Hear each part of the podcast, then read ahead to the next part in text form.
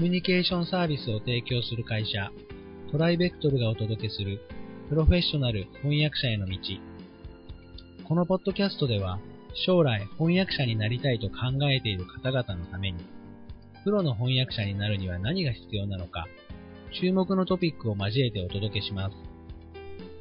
この番組は、企業、大学、研究開発機関向けの翻訳サービスを提供するトライベクトルが、対応言語50カ国以上、年間1万件以上の翻訳実績をもとにお届けします。え今回はですね、え産業翻訳の、えお話の中、まあ、続きになるんですけれども、学術、文化、そういったところの分野に関してですね、え今回も遠山さんに、えお話をお伺いしたいと思います。遠山さんよろしくお願いします。よろしくお願いします。えっ、ー、と、では、こちらも早速なんですが、えー、学術文化、えー、ちょっと言葉が広いイメージがあるんですけれども、具体的にどういったものがあるんでしょうか？そうですね。えー、話すと長くなるんですけれど、はい、大丈夫です。まず観光分野があります。えー、まあ、俗に言う観光ガイド、歴史や文化の説明、例えばパンフレットとかガイドブックとかウェブサイトとか観光地の看板とか説明とか、はいはい、標識とか、そういうものもありますし、えー、旅館の宣伝とか利用案内の翻訳もあります。日本では最近どちらかというと、ルルブのような雑誌感覚の案内本をガイドと呼ぶことが多くなっている気がするんですけれども、はい、海外では自然や文化的価値の高い観光サイトについては、実に丁寧で詳細で読み応えのあるガイドブックが出版されているんですね。で日本でも訪日客の増加を真剣に目指すとすれば、こうした本格的な観光ガイド、ガイドブックの制作を自治体や、えー、企業にも考えていただきたいところですね。そうですね。もう今はインバウンド全盛という感じですね。はい。外国人の観光客がどんどん増えてると思うんですけど、はい、あの、まあ、宿泊施設だったりとか、えー、なんだろう、えー、観光施設ですね。美術館とか博物館の。それから、え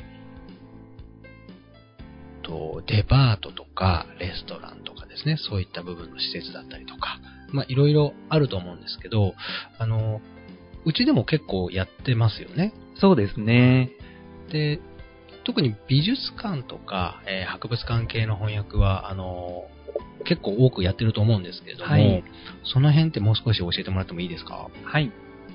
えー、美術館、博物館関係の翻訳は、あのかなり専門性が高いので、えー、どこの翻訳会社でも受け付けているわけではないようです。なるほど。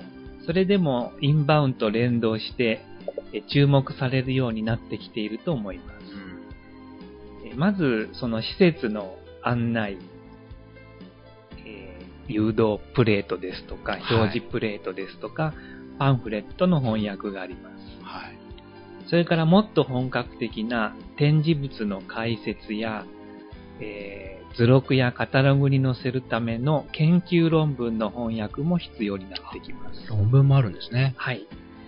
この美術館の、えー、図録、美術館博物館の図録に載せる本論文というのは、かなり本格的で、公式カタログは海外の美術館などにも流通するため、質の高い日本語もしくは外国語の論文が求められるわけですね。なるほど。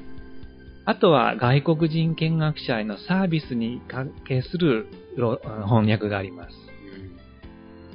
最近多くなってきているのが、えー、動画を使った PR ですね。なるほど。その美術館の外観ですとか、主な展示物ですとか、あパッと見て行きたいなと思ってもらえるような、うん、そういうビデオの制作が増えています。なるほど。それから、個々のアーティストが海外で活動するためのアーティストステートメントと言うんですけれども、はい、プロフィールとか作品のコンセプトなどを翻訳する文書も、えー、たくさん、えー、受け合わせていただいています。それは、えっ、ー、と、海外で使うんですかね、その個人の方そうですね。あ、個展を開いたりとかそういうことですか？そういうことですね。はい。あの、宿泊施設とか、えっ、ー、と、商業施設とかも、もちろん翻訳はあると思うんですけど、その辺はどういったものになるんですかね？やっぱり、えっと、地図とか、はい。フロアガイドとか、はいそういったものなんですかね？そうですね。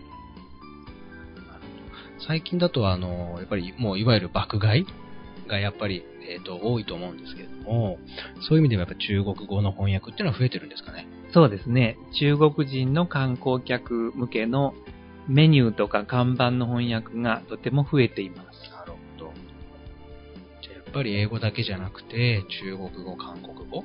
そうですね。ただ美術館に来館される中国、韓国の方は、はい。英語をたしなまれる方が多いので、はい。やはりまずは英語を押さえておくのが良いと思います。なるほど、なるほど。そうなんだ。あの、英語から日本語ってのはないんですか？えー海外の西洋美術を日本で展示するためには、あの、日本語へ、英語から日本語への翻訳も当然あるんですけれども、はい。えー総じて日本美術を海外に紹介するための翻訳の方が圧倒的に多いので、例えば焼き物ですとか、はい着物ですとか、はい。えー日本画ですとか、そういう日本の伝統的えーな美術を英語で紹介する機会がとても多いです。なるほど、なるほど。そういうことなんですね。ありがとうございます。